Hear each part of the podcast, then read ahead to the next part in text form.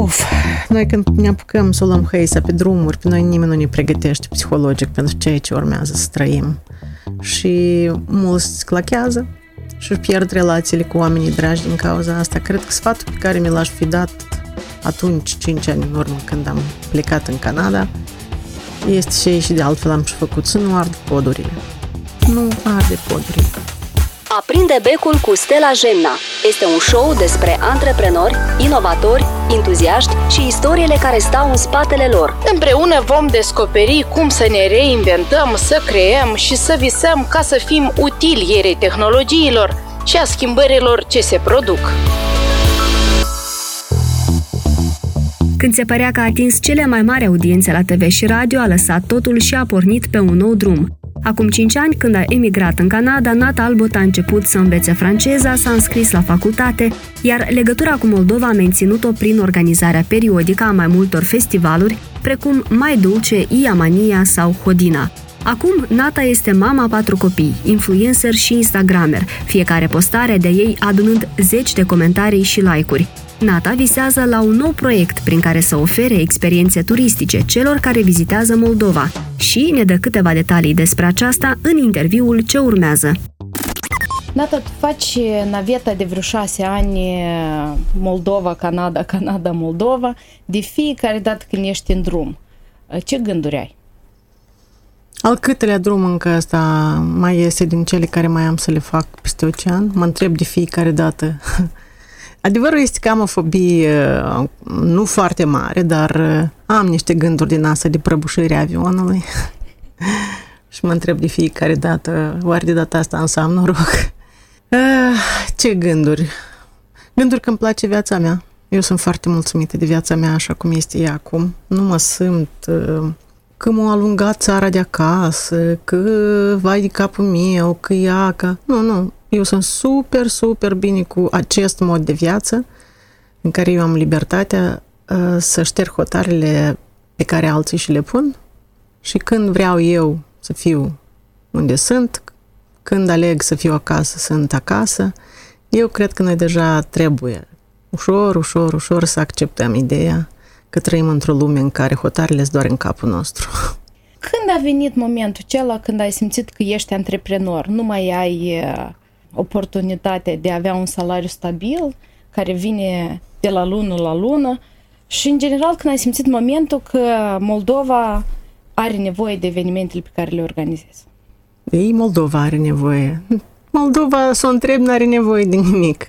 Eu am nevoie să fac asta. Eu am nevoie să fac în țara mea lucruri care m-ar face pe mine să-mi iubesc și mai tare țara, să o s-o pot transmite și altora. Eu fac lucrurile astea, e ca și cum fiecare dintre noi are câte o casă. Unii dintre noi preferă să o lasă răpănoasă și plină de gândași, alții să o îmbăxească cu luxuri și să petreacă toată ziua în birou și să vină numai la somn. Fiecare, casa mea, bucățica asta de casa mea, care e și în suflet și în afară, eu vreau să mi-o decorez cu lucrurile care mie îmi sunt dragi.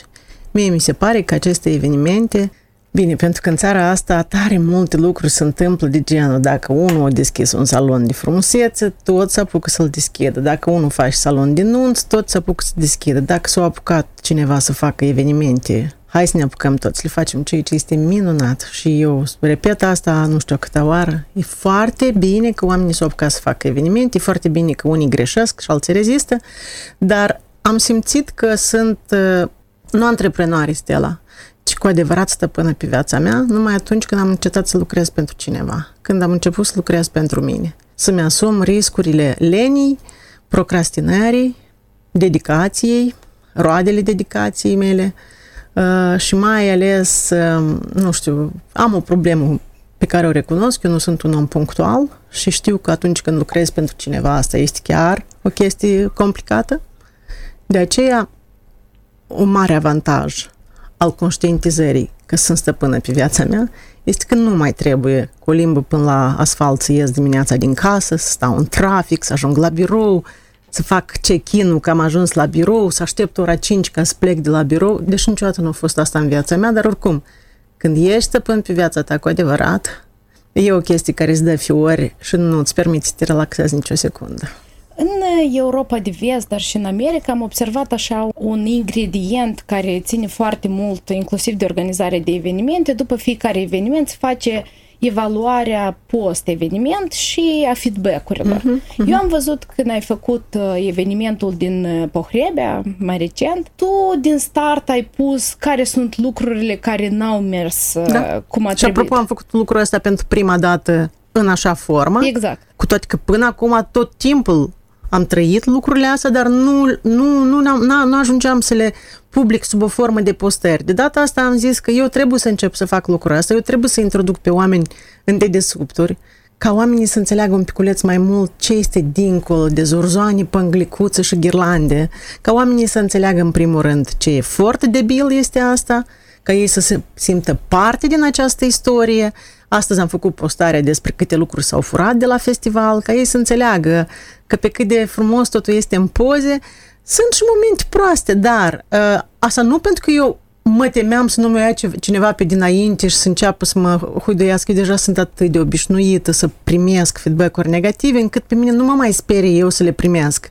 Ele se întâmplă, ele sunt ok, care sunt constructive, eu le urmăresc, dar de data asta eu am hotărât, pentru că este un proiect nou, pentru că el s-a făcut în foarte mare grabă.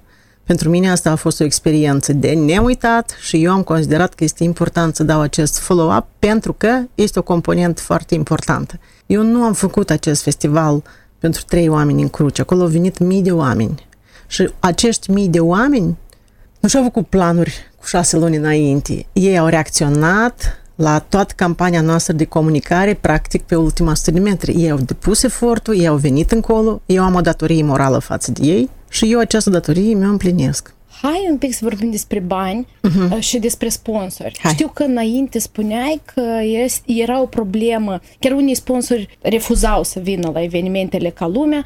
Care este situația acum? Situația este mai bună, considerabil mai bună și eu cred că și tu, chiar dacă nu faci evenimente, dar faci alte lucruri, eu cred că tu simți această stare de ușurare pe care cumva este în aer, în societate. Nu știu, eu cel puțin o simt. Mie mi-a venit mai ușor să respir în țara asta de când s-au întâmplat toate evenimentele din luna iunie încoace. Și eu simt asta inclusiv în comunicarea cu clienții. Da, noi eram cumva marginalizați pentru că eu sunt as- asociat cu ca lumea și ca lumea este asociat cu mine și pentru că eu aveam o poziție civică pe care tot timpul am manifestat-o, eu trebuie să plătesc pentru această libertate de exprimare și ca lumea suporta consecințele.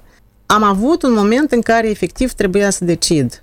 Mă opresc aici, îmi caut de treaba mea și recunosc, da, mi-e lungă limba, plătesc pentru asta, asta este. Sau continui. Și vreau să zic că am învățat o lecție foarte bună în anul două mii opt, când a fost acea criză economică în țară, când aveam, o, aveam două afaceri, aveam magazinul de decoruri bambu și aveam magazinul de haine pentru viitoare mămici Sweet Mama. Și în acea situație de criză economică care nouă ne-a înghițit afacerea și am pierdut atunci foarte mulți bani, eram încă în altă căsnicie atunci, am învățat o lecție foarte bună. Criza are, e, e cumva cu două capete. Criza, în general, economică e tristă, da? Pentru că ea îngenunchează multă lume, dar criza este un test. Și cine supraviețuiește în criză, acela e cel mai bun și cel mai puternic. Și eu n-am vrut să recunosc că eu pot fi altfel decât cea mai bună și cea mai puternică. Pentru mine această criză a fost acel, acel șut în fund, acel cuțit în spate care m-a mobilizat să fiu mai puternic și să rezist. Criza mă refer la situația politică din țară, la relațiile mele cu sponsorii, la libertatea mea de exprimare. Pentru mine asta a fost o criză. Și eu aș vrea să cred că eu am depășit-o anume pentru că eu m-am, în primul rând am recunoscut că este o criză, ca și cum ți-ai recunoaște că ești alcoolic sau dependent, dar ți-o recunoști în primul rând. Asta este o criză. Cum trec eu prin ea? Ce fac eu mai departe? Și cel mai important, în ce investesc eu timpul meu, energia și sănătatea mea? Pentru că astea sunt resurse epuizabile. Și dacă tu nu investești în ce trebuie, te pomenești în, în trei ani, în patru ani, pur și simplu lângă o covată spartă, pentru că nu ai investit în ce trebuie. Și eu am înțeles în momentul acela că eu o să rezist.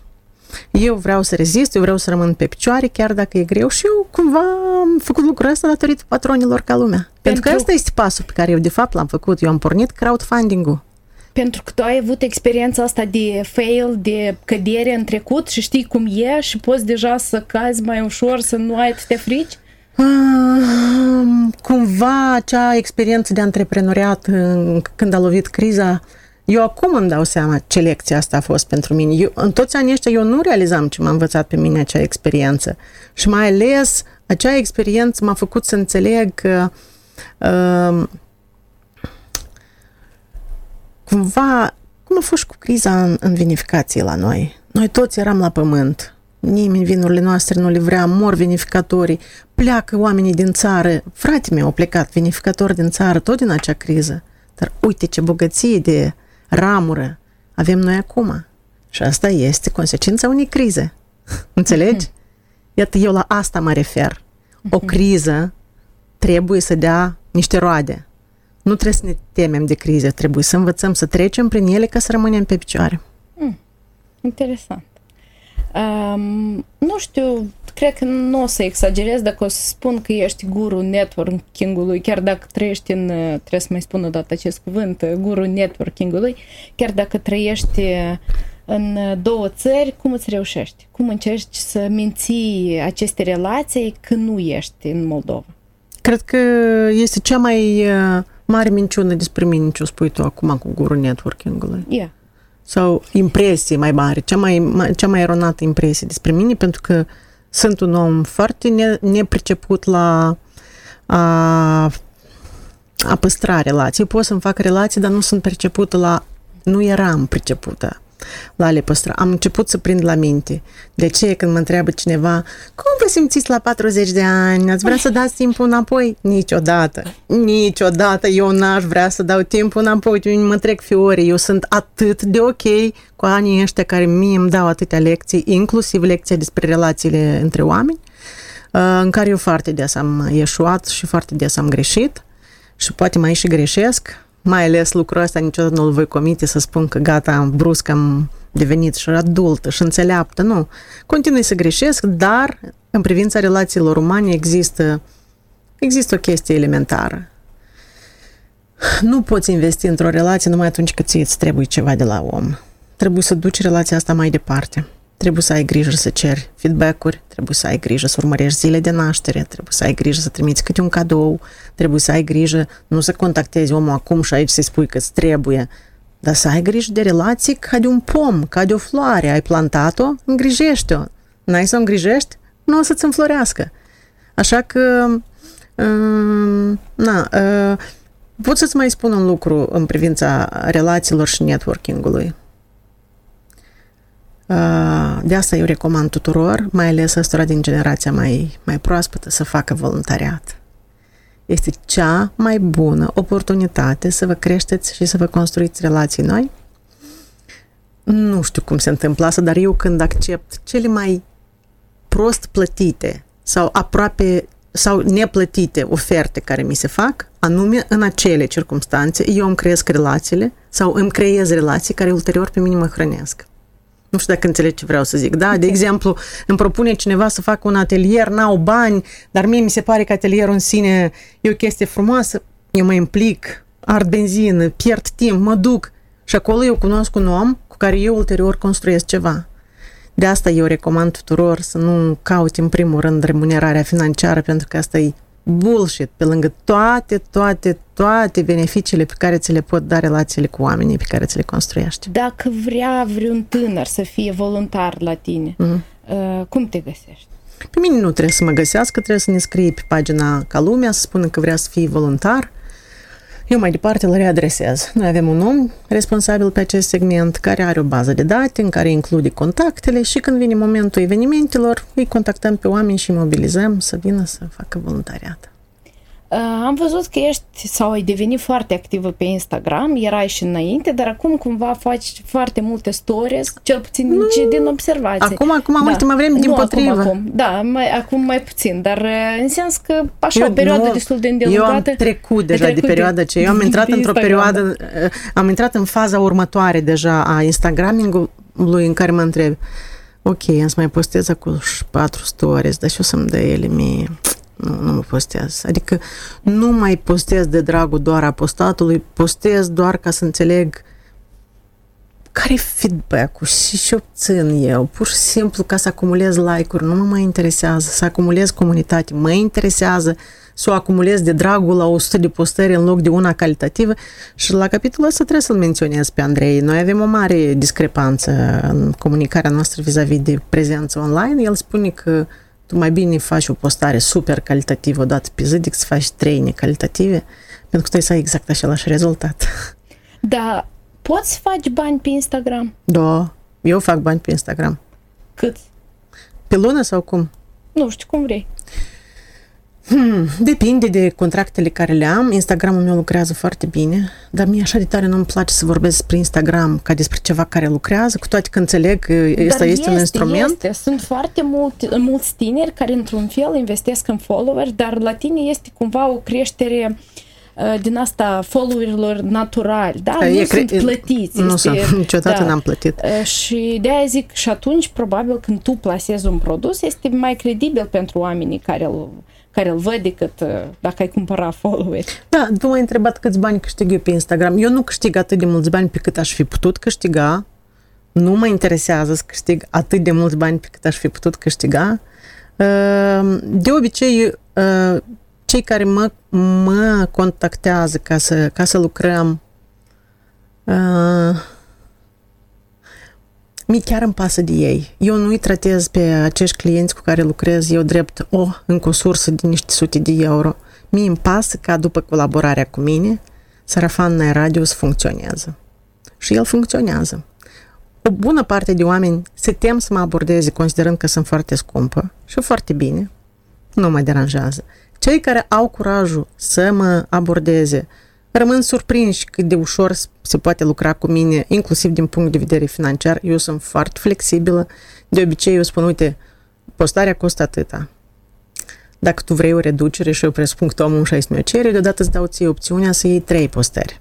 Și atunci pe tine asta o să te coste mai scump. Tu nu trebuie să le epuizezi toate odată. Avem o colaborare în timp. Uh, cu cei care mă contactează, uh, ofer foarte mult publicitate gratuită. Deși, pentru că în sensul ăsta, eu nu știu dacă... Eu îmi fac banii din cu totul altceva. Adică eu am contracte de consultanță, eu am contracte de publicitate. Eu da, dacă am o I E, de exemplu, da. da? Și chiar aș vrea să te plătesc. Și aș vrea să fac publicitate I E, cele la tine pe uh-huh. wall. Cât, ar, cât m-ar costa? Dacă ești un artizan local și eu știu cât să muncești la I E aceea, omul nu o să vândă I E, omul în primul rând o să obțină multă notorietate. Și aici pot să-ți spun, la un moment dat chiar mă apucasem să adun uh, testimoniale de la clienți. Eu știu cât de mulți followeri pot să aduc unui nou cont pe Instagram, dar cu condiția că eu trebuie să cred în acest om, produs. În acest produs. Dacă nu cred, oamenii atât de bine simt lucrul ăsta. Dacă e vorba de I E, eu pot să o promovez și gratuit. Dar dacă ai promova un produs în care crezi, uh-huh. imaginez că sunt produse pe care n-ai vrea să le promovezi, că nu sunt uh, în rând cu valoarea pe care uh-huh. o dă, dă-i tu anumitor lucruri. Cât ar costa? Eu nu știu, cât costă, spun o fotografie la tine pe Instagram. Deci dacă e vorba despre producători locali, tot da. Ce înseamnă local, întotdeauna va avea discount la mine. o sută de euro postare. Uh-huh. Și toate postările sunt achitate oficial, prin contract de prestare servicii, venite oficial pe contul meu bancar. Eu bani cash și contracte sau plăți, sau mai bine zis colaborări fără contracte nu accept, eu plătesc impozite din toate colaborările mele, eu sunt absolut liniștită. Dar asta sunt producătorii locali, deci eu pot să susțin absolut gratuit sau în o sută de euro de postare, dar eu mai dau și stories și story-le să lucrez foarte bine. Dacă e vorba de un producător sau de o companie internațională care vrea ceva, deja aici tarifele depinde de fiecare în parte. Eu tot timpul mă uit cât de mare e compania, cât de mic, câți angajați are. Pentru că, Stella, eu sunt un antreprenor și eu la rândul meu lucrez cu instagramerii. Și eu vreau să-ți spun că este foarte dureros și usturător să dai un pumn de bani pe o postare și să nu primești niciun efect de la ea. Și eu am trăit experiența asta ca antreprenor acum, cu From the Heart, când a trebuit să lucrăm cu alți influenceri care nu mi-au dus nicio vânzare, dar banii s-au dus. Știi? Și de aceea eu încerc să nu rad oamenii de, de bani. Lasă-i să aibă senzația că așa, tot acolo nouă sute de euro, dar uite câte, ho, ho, ho. Înțelegi? Care e cea mai mare sumă pe care ai luat-o tu de pe o postare pe Instagram? dacă ți-amintești. Nu știu, trei sute cred că am avut, trei sute de euro de postare. N-ai avut niciodată un contract de o mie, două, trei, nu știu. Postare? Nu, nu, nu, nu. Nu. Trebuie să fie un... Da, pentru că eu nu lucrez cu aceste companii. Dacă eu aș lucra cu companiile care promovează băuturi carbogazoase... În care tu nu crezi și de asta nu lucrezi. Nu lucrez, cu toate că mi s-a propus. Dacă tu ai, da, comandă de, sau ai plăti o publicitate la un influencer, care sunt lucrurile de care ți-ar păsa atunci când dai niște bani pentru... Care-s valorile? Care-s valorile omului și cum le transmite el? Pentru că dacă noi suntem pe aceeași lungime de undă și avem aceleași valori, înseamnă că omul ăsta reușește să adune în jurul lui oameni cu aceleași valori. Și mie îmi trebuiesc oamenii care pe el îl urmăresc ca să le aduc lor informația care mă interesează. Știu că face facultate în Canada uh-huh.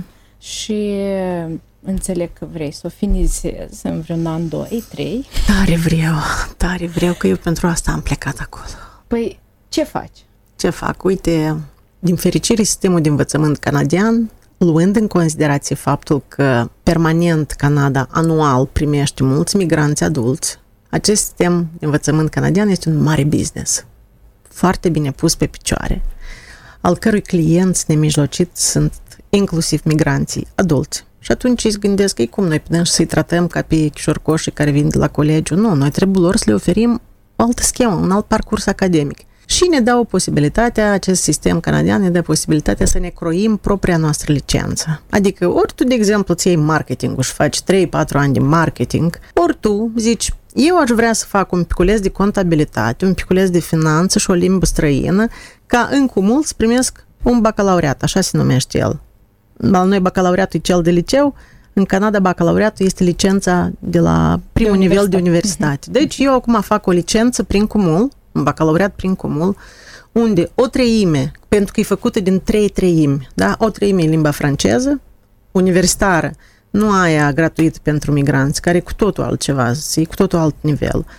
Doi, este gestion et practici socioculturelle de la gastronomie, asta înseamnă gastronomia în contextul turismului, și al treilea este marketingul. Iată, eu la acest marketing acum sunt la început de sfârșit, această ultimă treime, care sper foarte mult să-l duc în capăt, cu toate că cel mai tare mă stresează statistica. Am încercat să iau statistica, am eșuat și am zis că eu trebuie să fac ceva ca să o iau de la zero, să nu mai eșuez. Nici nu m-am dus la examen. Eu știam că eu n-am să o dau. Și o să o iau de la zero, să trebuiască să fac niște matematică, pe urmă să fac statistica, trecând de statistică, ăsta este cursul obligatoriu pe care trebuie să-l faci înainte de a lua restul cursurilor. Absolut. Și eu îl iau, sper să-l duc în capăt în iarnă, după aia deja o să meargă totul mult mai ușor. Sper în maxim doi ani, dacă mă las ai mei să mă concentrez pe studii, să termin școala. Care a fost ideea ta de a merge la școală din nou? Păi am să spun de ce. Pentru că eu, studiile mele de bază sunt în drept. Ceea ce înseamnă că studiile mele, practic, practic, nu mi-au servit la absolut nimic în activitatea mea. Iar activitatea mea este o sută la sută autodidactă. Și atât, chestia asta mie nu-mi dă pace. Eu nu pot să continui cu gândul că eu tot ce știu, știu din propria experiență, pe când mie foarte mult mi-ar plăcea să mai am și o bază. Și atât, eu această bază, cel puțin acum în marketing, sper să o obțin. La gestiune, practic, socioculturale la gastronomie a fost superbă, pentru că m-a ajutat să înțeleg care ar trebui să fie afacerea, sau mai bine zis, proiectul vieții mele. Cumva el trebuia să fie legat de turism și gastronomie, dar eu încă nu înțelegeam și cumva acest al doilea, a doua treime din parcursul meu academic m-a ajutat să înțeleg, pentru că eu am studiat acolo multe cazuri de succes și aceste cazuri de succes pe mine m-au încurajat să-mi creez acest vis al meu de a desfășura o activitate, un proiect de destinație turistică în Moldova. Da. Ce avem noi în afară de mâncare în Moldova? E că vezi, Stella, tu ai totalmente dreptate. Și cel mai trist este că deja turismul mondial, mișcându-se în pas cu toată omenirea, vrea mai mult decât mâncare și băutură. Turismul mondial vrea experiențe.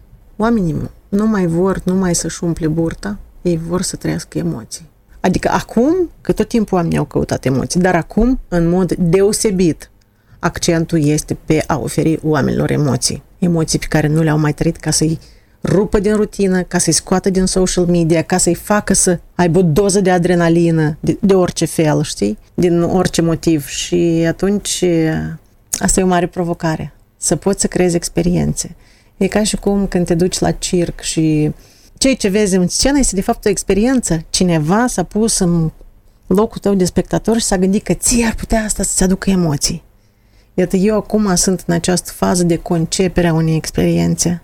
Ideea asta ta a fost preluată anterior de Airbnb. Uh-huh. Da, știu, Airbnb, știu, știu, da, da. Airbnb da. Acum nu oferă doar uh, cazări, dar ei oferă experiențe în diferite țări. Pentru că am asta arată să văd trendurile. Dacă în Moldova există experiențe. Uh-uh. Vreau să-ți spun că în țări ca Moldova și țări mai puțin, uite, chiar țări cunoscute ca Peru, mai cunoscute ca Moldova, încă nu au experiențe pe Airbnb. Uh, și probabil nu le au pentru că ei tot au puține din, uh, din acel soi de experiență pe care îl caută Airbnb și poate încă nu sunt suficient de siguri. Tu cum vezi să te promovezi sau să promovezi experiența moldovenească atunci când o să-ți realizezi visul ăsta al tău? Păi uite, um, noi într-adevăr suntem limitați în resursele noastre turistice. Noi nu le avem atât de multe.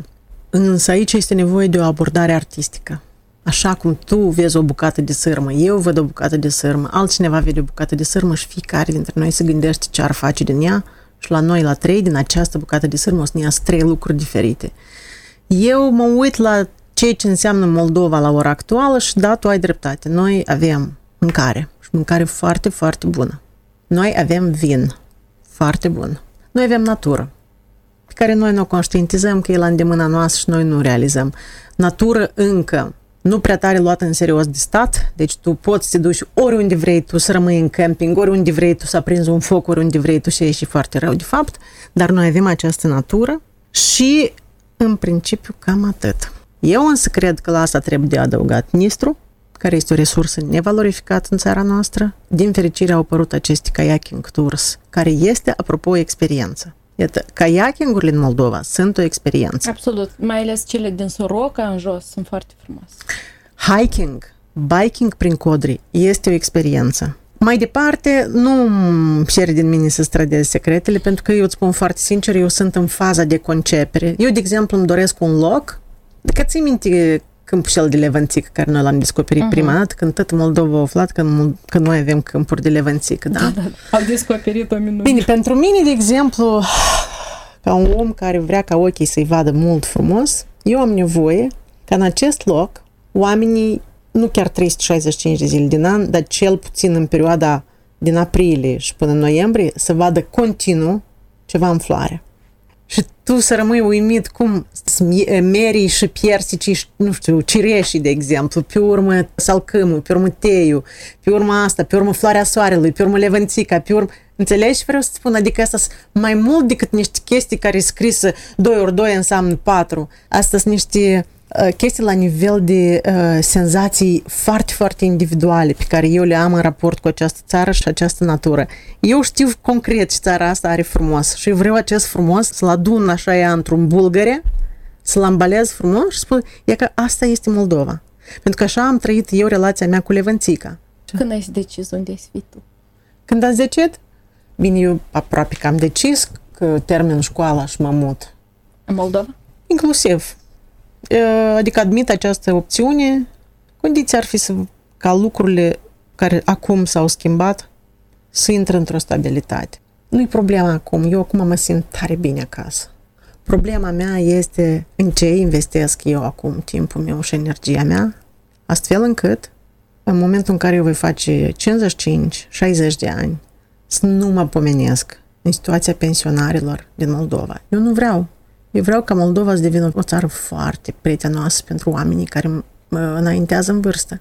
Și în momentul în care eu voi conștientiza că aici lucrurile se schimbă în această direcție, eu voi putea introduce Moldova în vizorul meu. Pentru că noi suntem așa de obișnuiți să nu gândim vizionar, cu vreo zece cincisprezece ani înainte, nimeni pe noi nu ne învață lucrul ăsta, înțelegi? Iată, asta e problema noastră. Eu vreau ca noi cu toții să începem să gândim un pic unde vrem noi să ajungem la, în zece ani, în cincisprezece ani, unde vrem să îmbătrânim, lângă cine, în ce condiții. Știu că deocamdată Moldova nu este foarte ofertantă la capitolul ăsta.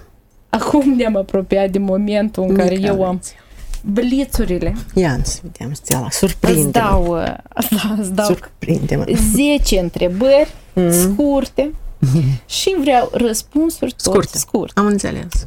O carte pe care recomandau. Times New Romanian, o carte care pe mine m-a marcat și m-a făcut să înțeleg multe lucruri în privința țării din care eu vin. Times New Romanian, super carte.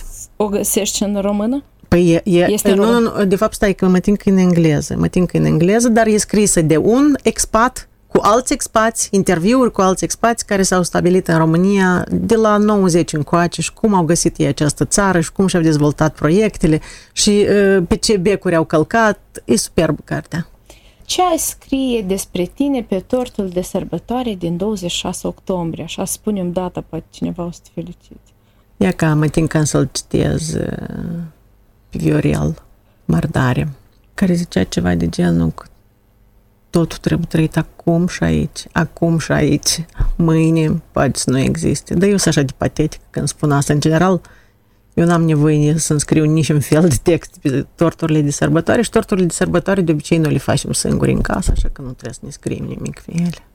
Locul tău preferat din Moldova? Locul meu preferat din Moldova este pe caiac. Categoric pe caiac, adică pe mijloc de Nistru, uitându-mă la Moldova de pe apă. Practic pot să mă pui în orice loc de pe Nistru și eu mă topesc, pur și simplu uitându-mă la țara mea de pe apă. Ce ai face dacă ai câștiga o sumă mare de bani?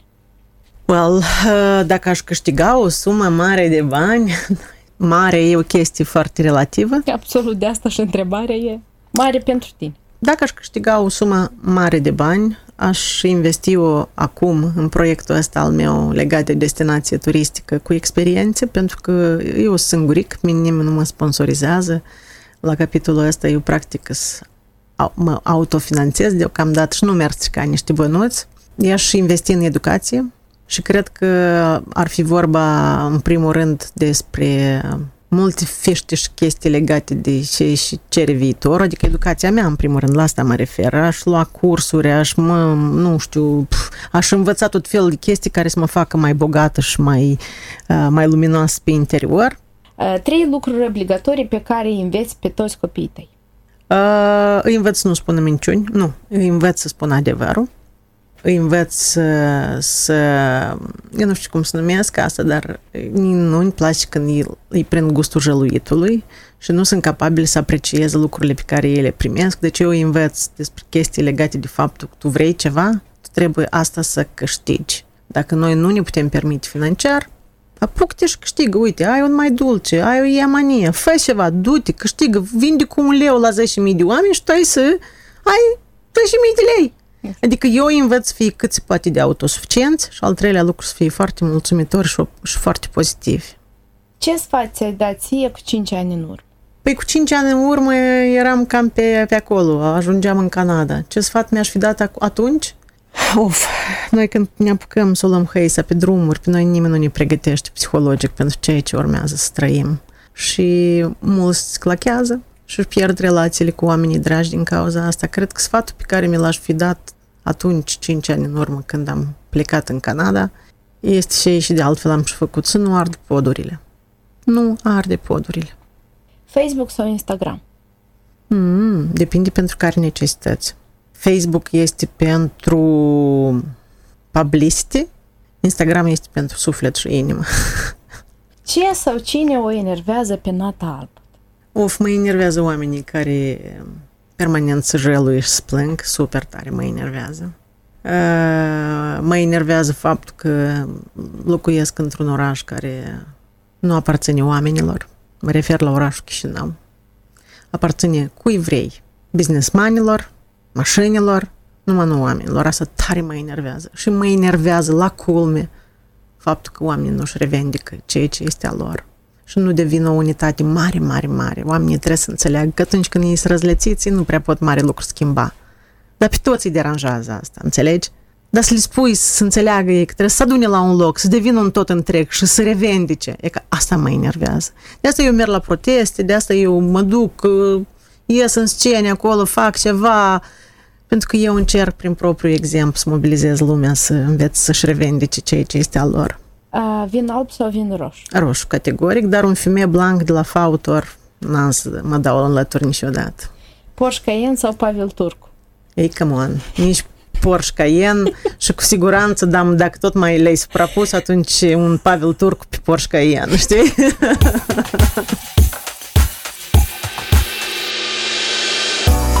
Dacă v-a plăcut acest podcast, vă încurajez să ne dați un like pe pagina de Facebook ori follow la cea de Instagram, Aprinde Becul cu Stella Gemna.